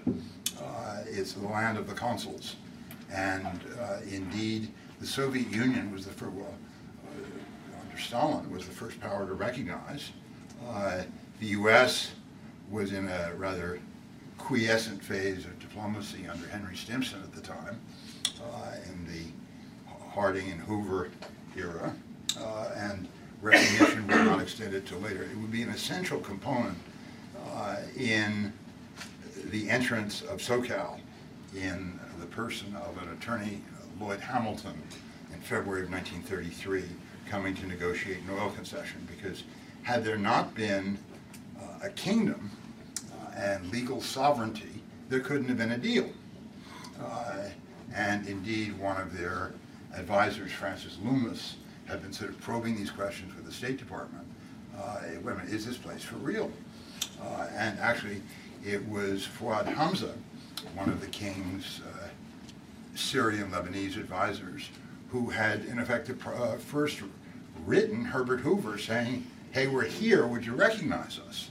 Uh, So uh, it took several years and the good offices of a under-recognized and very formative figure, an American philanthropist by the name of Charles R. Crane, uh, sort of, uh, who, Karl Twitchell was Crane's employee, and Crane's donation uh, to uh, Mideast efforts. He himself was both wealthy and aged, uh, and Crane uh, had kind of a first-name social relationship with Roosevelt, also with Republicans. Uh, he was received, Twitchell, his man, was received by Wallace Murray and so on. Recognition did occur. Uh, but everything was ad-libbed. The oil deal uh, and the uh, often recounted in Discovery, Robert's book, and so on, where literally those Maria Theresas were counted out uh, on the table of the Dutch bank in Jeddah, one by one by one. They were preciously needed. Uh, created indirectly a Ministry of uh, Finance. Uh, and these ministries one by one. Uh, actually, the Council of Ministers was established in 53 as the king was approaching his death. His, uh, his era is going to be a rich source for whether the Saudis come up with a quasi-constitution, written, unwritten, spoken, unspoken, whatever. Uh, there's a great deal of material in that life, just as we have found here with our own founding fathers. Uh, just to close with one remark, uh, the Chinese ideograph, I was reminded this morning, for crisis, which is what the markets still think we're in, the newspapers still think, is a combination of two ideographs, one for danger, one for opportunity. Thank you. Thank you, Peter. For the uh, question and answer period, I I will uh, allow our speakers to uh, respond from where they sit. Several of uh, the questions uh, have to do with more recent events here. And the first two will go to um, Robert. Is there any information on what kinds of things the 60% of Saudi Arabia's citizens thought had changed too much? Uh, uh, Another one says that they saw the Arabia 3D IMAX film in Chicago last year and again last night, but noticed some of the material concerning, quote, Wahhabi Islam, end of quote, and the role of women in Saudi Arabian society was removed from the film. I thought the Chicago version was valuable. Do you have any background or comments on why the edits were made? Those two questions. Thank you. Should I just move slightly? Sure. Thank you, John. Um, first question, um, uh, what are this 60% of conservative Saudis worried about? A lot of it is to do with women. Um, a lot of um, uh, Islamist thought, and conservative thought, is simply devoted to controlling the women. Um, the sort of issue that's been mentioned about driving and that sort of thing. Um, I've been you know, visiting Saudi Arabia for 30 years. I can remember when I first went to Saudi Arabia in 1979, 1980, you could see, when you stayed in Jeddah, you go north to the creek at the weekend, you'd see women water skiing on the creek. Well, you don't see that anymore. Um, if women go into the water, it's fully in their black, um, and they emerge dripping with water. The serious point here is that I, I know, I'm friends with some of those ladies who water skied in their swimming costumes. Um, and uh, we're all older and wiser now. Um, and they, um, th- they may do that still when they go to Europe, but they are very conscious that in their society, um, they are living in a more conservative society. Um, that um, the, the consensus is that um, westernization um, in terms of uh, women's freedom, sexual liberation for not just for women but for young people too has gone too far, and that they would like to keep the old ways. Um, one particular example, um, uh, I was involved in making a documentary film uh, recently about Saudi Arabia that was shown on MTV, and um, the very compelling opening episode of it showed a young man, a young Saudi, who used the internet to hook up with a, um, a young Saudi woman. Um, uh, you probably know now that um, uh, it's particularly irrelevant. Well, it's not irrelevant. Um, I was at a wedding the other day, and a friend of mine was involved. In, this is in Britain, involved in the entertaining of the wedding. He said, "Do you know that 60% of the weddings that we now entertain for um, have all been started with internet connections?" Um, we're talking about Britain now, and I'm sure the same is true in, um, uh, in, in, in, in America. Uh, anyway, uh, this relationship did not lead to marriage because um, they arranged to meet in a particular sort of particular shopping mall um, at, at the weekend on a Thursday.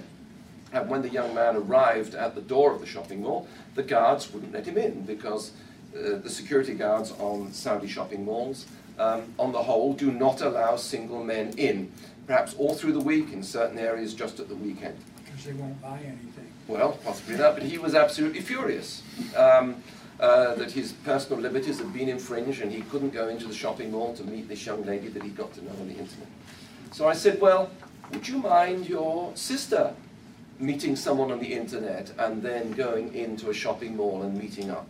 He said she would never do that. I wouldn't allow that. Um, uh, this would be absolutely disgraceful. Um, and there's two points to that. One might be, to, to most of you, the habitual male hypocrisy uh, that, that applies in Saudi Arabia as everywhere else. But this is a young man speaking. You know, we're often told this statistic about how many young people there are in the Arab world, and there are uh, this enormous number in Saudi Arabia as elsewhere. But they are conservative. A lot of my, a lot of my Saudi friends sort of shake their heads about the conservatism of their, um, of, of their young folks. So when you hear this, you know, statistic about the enormous number of young people in the Arab world, I can't speak for the young people in, in Egypt and elsewhere, um, but certainly in Saudi Arabia, many of them are more conservative and more religious um, than their, elders. This is not to say they don't have grievances, but um, their grievances are in another direction.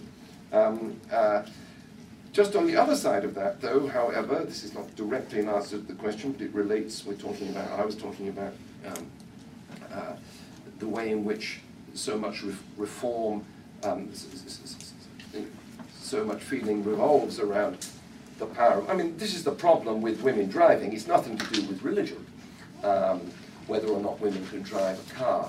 Um, as we know, the result of the Saudi ban on uh, women being able to drive is that Saudi women are placed in a car with a man to whom they are not married. Um, it's absolute contradiction of what Islam says, and that is why one of the more conscientious sheikhs um, um, uh, uh, whom I've met came up with this bizarre idea that the ladies might care to express a little breast milk so that the, the, the, the driver would drink it and then they'd be consanguineous and everything would be respectable. Um, I mean, that just shows the ridiculous nature of it. This is tribal. Uh, that is what the ban on driving is about in Saudi Arabia, because at the end of the day, every Saudi man knows that no self-respecting woman would have anything to do with her Pakistani driver or anything like that.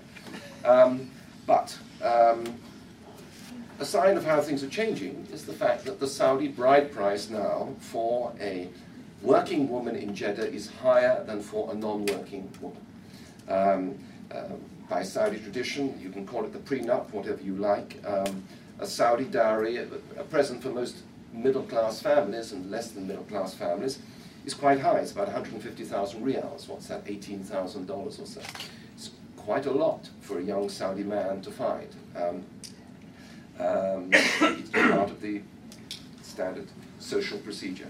But if your if your if your bride is um, uh, working, then it is more than that, and that surely um, is a sign of the way in which things are changing. Just as the way that the fact that it is men who are going to change the driving ban in Saudi Arabia. I have so many young Saudi um, fathers who are just infuriated that they have to get up early in the morning, drive their children to school, then they have to go to work, then they have to pick the kids up from work, and then they have to take their wife out shopping uh, because they can't afford a driver. And so there's no doubt that this change is coming. It's simply a question, as um, both David and Peter have said, of speed. The, the, specific question about changes to the film, um, the, there were changes made to the Chicago version as a result of the Ministry of Information feeling unhappy about certain aspects of it. The film itself was not changed, the um, soundtrack was changed. Uh, there was a section, for example, in the film where you saw um, Doughty, the great explorer, um, who opened up Madain Saleh. Um, when we made the film, we, we of course hadn't thought of the fact that Doughty went on to penetrate Mecca as, a, as an infidel, uh, to write about it, to smuggle alcohol into Mecca, to write very disparagingly about Mecca, and uh, we agreed with the Ministry of Information that to elevate this man um, was, was a mistake. And so that section of the film simply referred to explorers and didn't mention him by name. Um, we didn't tone down uh, what was said about women. We'd actually got something wrong. We said that uh, Saudi women could not travel abroad without a mentor, a male mentor going with them. Um, that, in fact, has been changed. It's one of the reforms of, of, of, King Abdullah, so um, that was altered. But uh, the film itself remains as it was with these factual corrections to the soundtrack. All right, thank you, uh, Robert. John, could, could I just make one comment Sure. on, on uh, Sure. marriages? It's not just, uh, uh, it- it's not just the net where you make, uh, where you meet folks, it's also mobile telephones. And, uh, oh, it was about a year ago, I was over on, in the Eastern Province, and we were at a little place, uh, there where we were having a cup of coffee, myself and a, and a Saudi friend. And this guy came up, I'll, I'll stand up. This guy came up to talk to my friend. And they said, blah, blah, blah, blah, blah, and he had a piece of paper, and he was just sort of like that, you know, and he left it and walked off. And, and when he walked off, I, I didn't know what was going on, but I just took a shot at it. And I said, which is the girl who gave him to give you her phone number? And he said, how'd you know? I didn't know, but I took a shot. And he said, well, you see those three girls down there having coffee, the, the middle one. So we got talking about this, and he says that most marriages are still, as have been done for millennia, are, are arranged by the parents, particularly the mother, okay? The only thing is, that what happens is they meet each other. And they decide that they want to get married, so this guy's sister, this guy's brother go to the parents and say, hey, we got a real good guy for, for her or girl for him. And then they have an arranged marriage just like they've had for thousands of years, only it isn't. To me, this is another example of how you can meld ancient tradition with modernization. And, and I watched it happen, I really did.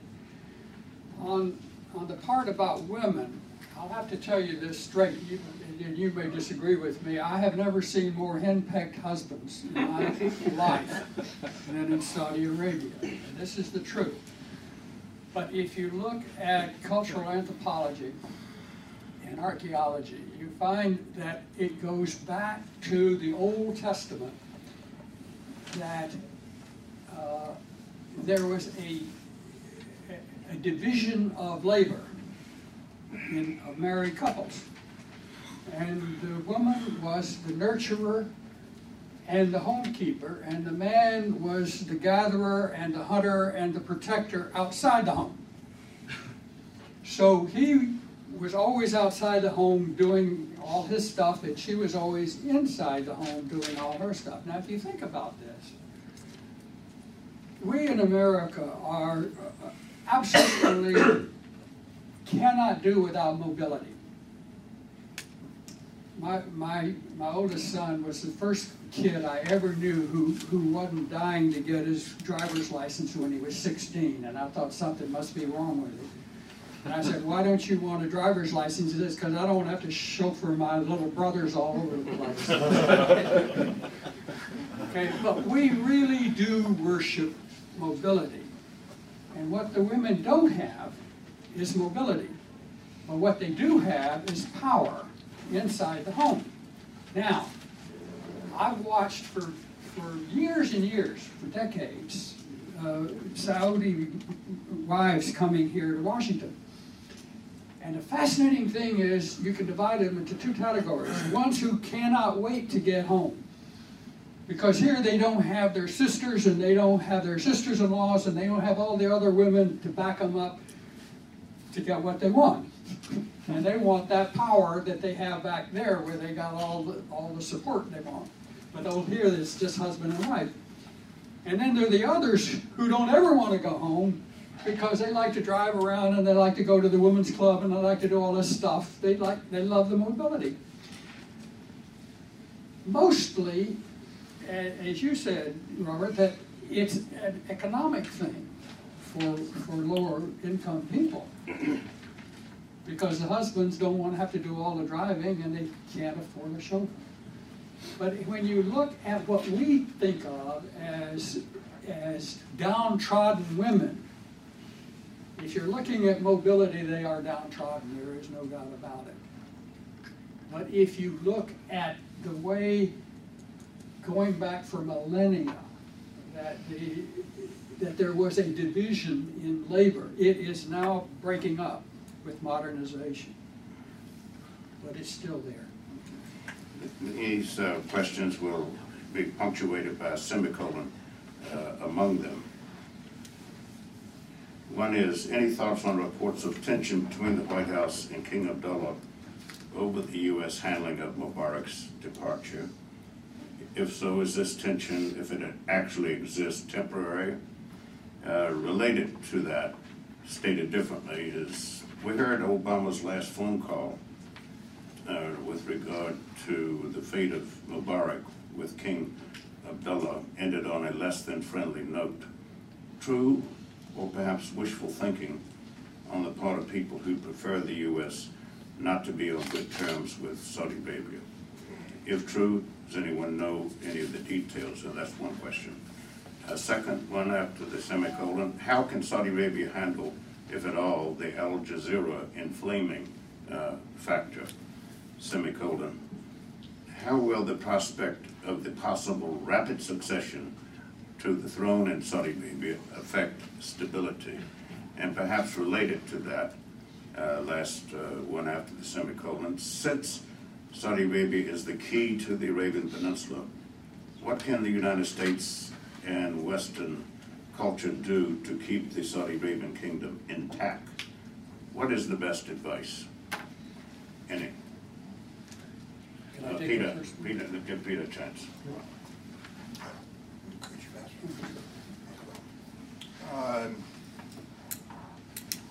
Let me just respond to two of those latter points and leave the others for uh, David and Robert. Um, Succession, uh, the question about that, seemed to juxtapose it uh, with stability, as if um, the two were incompatible. Uh, We've seen, I don't think anyone has remarked on it, uh, a quite extraordinary episode that's been sort of hidden in plain sight with the king's medical treatment in the U.S.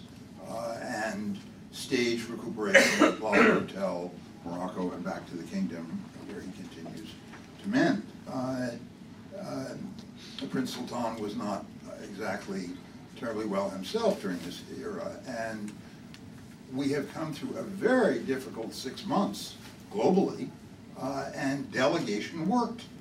Uh, and this would have been unthinkable, I believe, to uh, King Abdullah's father, who, when he met President Roosevelt in 1945, it was the second time he had ventured outside. He'd gone to sort of Basra in the World War I era, just across his Iraq border, uh, Mesopotamia border, and nervously went up to the Great Bitter Lake for uh, about four or five days to see Roosevelt and Churchill, leaving Faisal in charge as his viceroy in Mecca. Uh, the whole thing worked from Columbia Presbyterian to the Plaza Hotel to Morocco back to the kingdom. And uh, there's just too much at stake now. Um, and a lot of this has been trial and error. We've come a huge distance since the unfortunate Mecca incident of 1979, where the then king's response was to order basically severance of the kingdom's telephone connections with the outside world. Uh, now, King Abdullah is one of the more wired chiefs of state around. So um, there will be a complex question about whether it stays in the present generation and uh, through the sort of, uh, uh, is it the Majlis al-Mubayya? uh, Hayat al-Bay'a, thank you. Uh, the, in effect, the, the, the body of, of loyalty, uh, or loyalty commission, we might fashion it in English, um, which has delegates from every, the branch of every, or the uh, heirs to every son and so on. Uh, uh, complex, but uh, representing all. Um, Americans uh, look- chronically look on Saudi Arabia, uh, not so much with the sense that it's hostile, but that it's improbable. You know, If there was a place governed by the Quran, that this, that that, et cetera, it couldn't exist in most American. Uh, But the Saudis have shown for more than a half century since King Abdulaziz's death, uh, they have gone through a lot of the questions. With King Saud's troubled five years, 53, 58, they ended up with a choice between a king or a kingdom. They were gonna lose it in 50, and what followed 58 to 64 was a very complex uh, four-act political drama uh, that I don't think has ever really been written well, but it was in effect an education of the Al Saud uh, into um, modern political times, succeeded by King Faisal and so on uh, in 64. Uh, A complex but very, very dynamic and formative period. So whatever happens, the naive question, whether it moves to the next generation, I think it will be stable. The rest of the world is generally concerned foremost about uh, oil and then about orderly uh, monetary flows. And uh, both have been pretty well perfected now. We no longer have to rely on receipts. Um, So I'll let David take over. No, uh, If I may precede David's remark on that. Um, The National Council on U.S.-Arab Relations has taken, since its inception, some 225 members of the U.S. Congress and uh, chiefs of staff, defense and foreign policy advisors, legislative and communications affairs uh, directors to Saudi Arabia and 12 other Arab countries. And during the 1980s, virtually every American delegation would raise a hand to a Saudi Arabian minister or government official or journalist or intellectual academic, what have you, and say, we're really concerned about succession uh, in the kingdom. Uh, Could you guide us on that? And invariably, the Saudi Arabians would use reverse analysis uh, and uh, ask, where is the empathy here? Uh, Because you raised a great question. Uh, Under George H.W. Bush, the vice president was a person named Dan Quayle. Now, can you tell us, should we be worried or not? In the event that he would succeed. And in the immediate past uh, uh, administration, the same kind of question was thrown back at us. And they said, we understand that uh, if something happens to the head of state, that a man by the name of Dick Cheney would succeed. Can you allay or assuage our anxieties, our needs, our concerns, our fears, our interests, our expectations, and our objectives? And none of the congressional delegation members uh, had, had a response. They were caught off guard, but it was a sobering uh, influence uh, uh, to them there. David? I just wanted to talk about the the question on Obama and, and Abdallah. Uh, um, These are just my personal views, so you can blow them away if you wish. Uh, Obama had, a- a- first of all, the United States did not have any influence that they could use to help anything that was going on in Egypt. Okay? Secondly, and even more importantly, they, they faced a conundrum. Because uh, Israel looked at Mubarak as the friendliest of all the Arab states. And with him being friendly rather than as his uh, past, his, his predecessors, particularly Nasser, they wanted to keep it that way. So if he said they gotta have democracy, this would infuriate both the Israelis, but more importantly, the Israeli lobby and those who were pro-Israel in this country. It has been said, and it is true, that all foreign policy is basically domestic. This was a domestic conundrum that he had. So what, what he could he do? If he, if he took one side, he would make the, both the, the people in the, the public, not only in Egypt, but in all over the Middle East, furious that we who, who uh, talk about democracy all the time are taking the side of a dictator. And if he took, if he took the other side, he would get really in bad shape in terms of domestic policy. It was my view that he, if you have nothing to say, say it. But he didn't do that. He sent out uh, Vice President uh, Biden, he sent out uh, Ambassador Wisner. I wouldn't have done a thing. And fascinatingly enough, neither did the Israelis. They didn't open their mouth. Neither did uh, Ikhwan al-Muslimin. the, the Muslim Brothers. They knew they had no influence over how things were going, and so they were gonna wait and see where it was gonna get before they said anything. So they didn't say anything. The only person who really, the leader, who really said anything was Obama. So my criticism of Obama is not, has nothing to do with what you saw in the media at all. It has to do with it, I would, if I had been faced with a conundrum that either way I went, I would be, there would be a, a, a negative side to it, I wouldn't have said anything.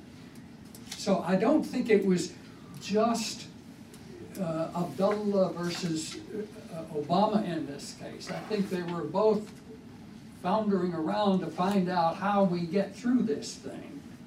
And I don't, I personally don't think, and I've talked to people uh, about this uh, here in town, I don't think that that, that that the the angst that came out of that is, is really something to take all that seriously about in terms of the relationship between the two leaders. And Robert, do you want to add something? Thank you, David, very much. Yes. Um, first question, the row between um, King Abdullah and uh, Obama, or the supposed row. I have no inside information on that. I just have a British perspective. I thought, um, as a loyal Brit, well, great, if, if, if, if Obama and uh, Abdullah are loggerheads, perhaps this enormous military deal that's going through um, to the benefit of the US defense industry will falter, and uh, we in Britain will get a bit of the share that we should rightly have. um, and two days later, there's an announcement that the negotiations for the deal in, with America were more advanced than expected, and it was all about to happen. So um, there, in real terms, is, is an answer. On the question of Al Jazeera inflaming um, what's going on in the Middle East, this is a very interesting point because I'm not an Arabist and I only watch Al Jazeera English. And um, most of the employees of Al Jazeera English are former members of the BBC. They're wonderful reporters who, uh, because of the ageism of the BBC, can only get jobs working for Al Jazeera. And they do English, that is, Al Jazeera English.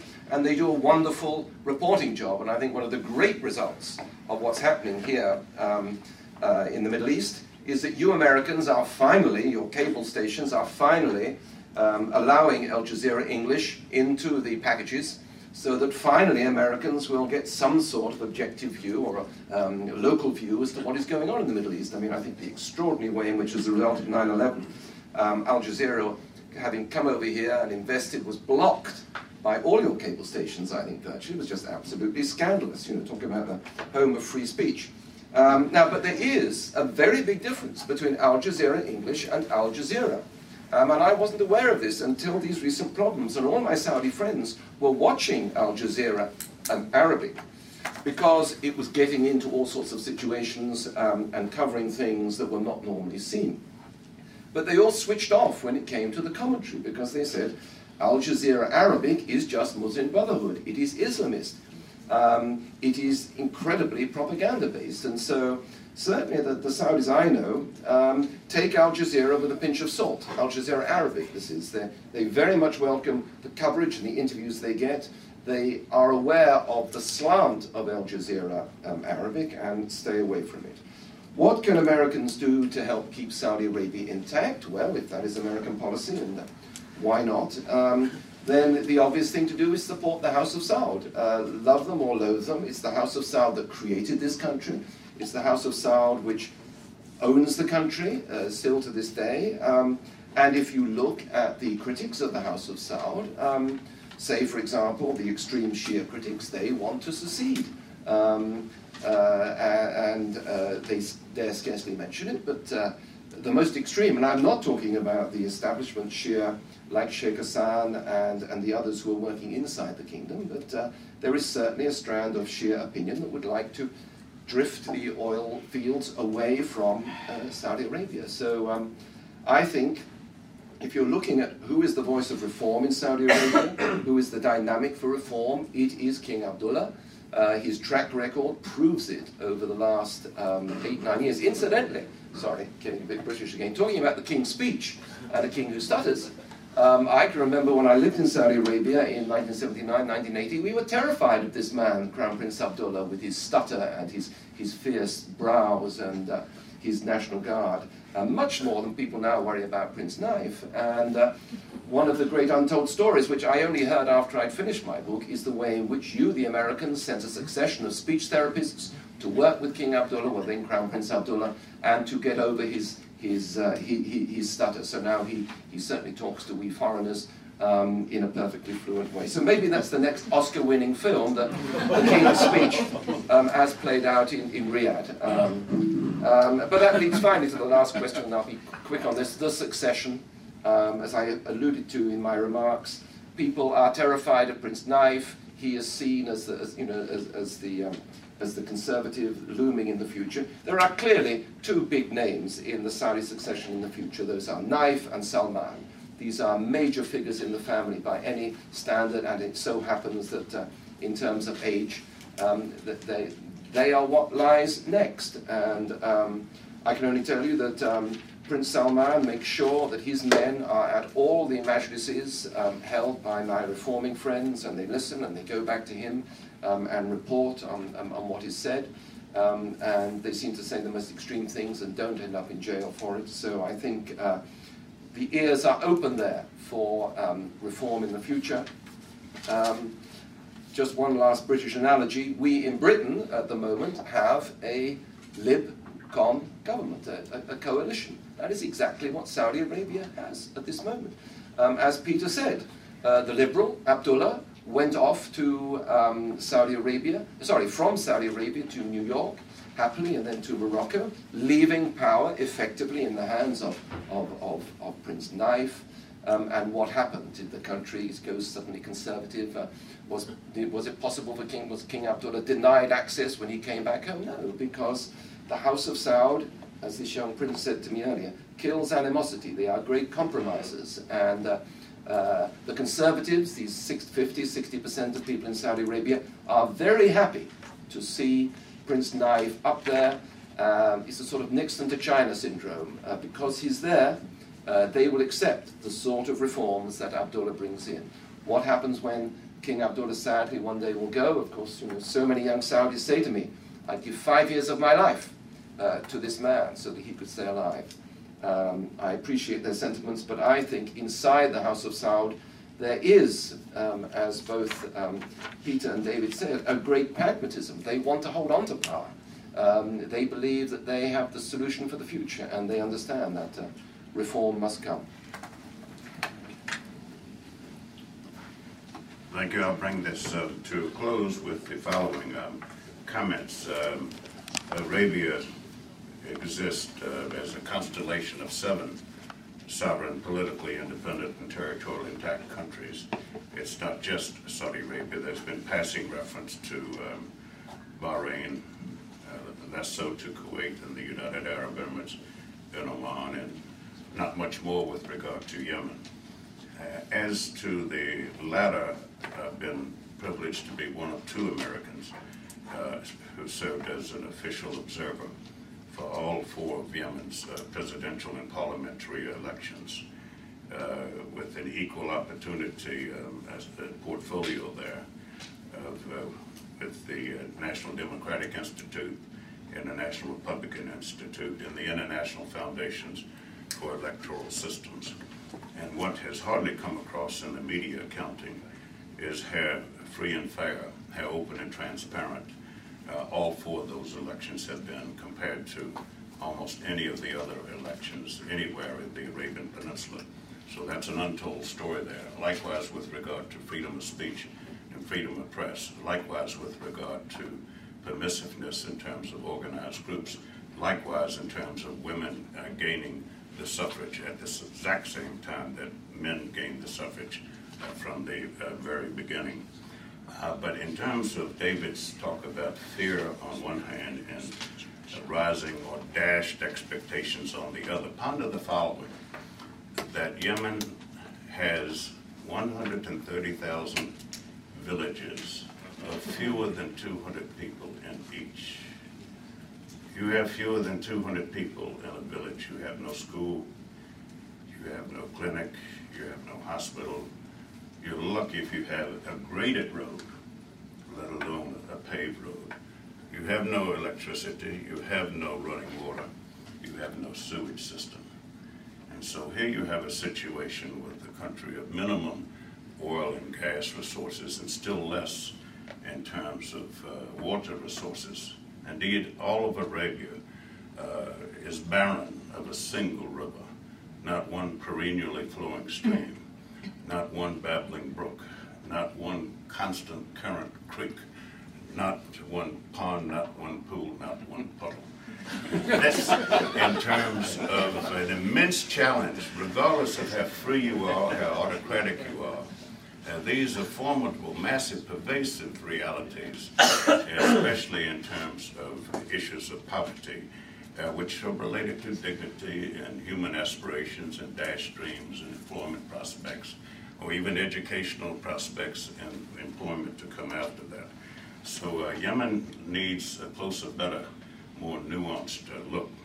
Now, as to the implicit aspects of political pluralism and enhancing popular participation in the national development processes, uh, here's where uh, arrogance and hubris perhaps would do better to idle at the intersection for a while without being as judgmental as many are prone to be.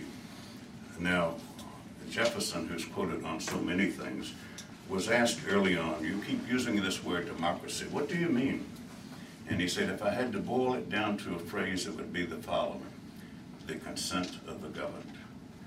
Now, the consent of the governed can be gained in various ways, through public opinion surveys, through polling, uh, through uh, show of hands, but through constant consultation, which is what David mentioned, with a view to obtaining consensus through consultation and being seen to do so and being seen to take the needs, concerns, interests, and objectives of all relevant groups into consideration before you announce whether there is a consensus. Now, the role models in the United States are not the Ronald Reagans, not the JFKs, not the silver-tongued orators. Rather, they are the uninteresting, non-charismatic Lyndon Baines Johnson and Samuel Rayburn. The latter, the Speaker of the House of Representatives, uh, the former being the majority leader of the Senate. These were masters in terms of the legislative record that they compiled. Very few mothers or fathers, if any, named their children after either one of the two uh, there, but the legislative record that they left was formidable because of using these values of consultation and consensus. Now freeze that thought and go back one week in terms of what the United States did and did not do in the United Nations Security Council. And this is the world's highest uh, political body. It is the one organization in history that for the first time in history has included all nations of the world as a civilizational achievement in terms of aspirations and needs. Until the 1970s, under the Nixon administration, the United States never thwarted the democratic process once. Since 1970, the United States has done it 75 times. So if you look at it just statistically, numerically, within the UN Security Council, the United States has been the leading, with no peer, country of anti-democratic forces. And the most recent uh, resolution was 14 to 1 and the U.S. aborted the democratic process and the democratic outcome on an international legal issue that could not be clearer than black and white in terms of enforcing the Fourth Geneva Convention of 1949, which the United States and Israel championed more than any other two countries on earth. If you look at Article 6 of the American Constitution, it posits that international treaties and agreements and conventions are superior to federally enacted legislation. So here the United stands out with capital letters, neon lights, and italics as not even implementing its own constitution or the laws to which it is a sovereign signatory as such. So when we try to project ourselves empathetically into the shoes hole situations in the region and ask the question of what can the United States do uh, to uh, help these countries remain intact. It would help a bit if we project ourselves empathetically and see how much more difficult on issues of elemental justice and moral principles and ethical precepts, that our policies, our positions, our actions, and our attitudes make it that much more difficult for our friends, for our partners, for our strategic allies to stand up and say that the United States is our number one friend, our number one protector, the country that we respect more than any others. So when we get preachy on this, didactic and sermonizing, we might keep these two considerations uh, under consideration. Thank all of you for coming. We thank our host, Bill and Shadia.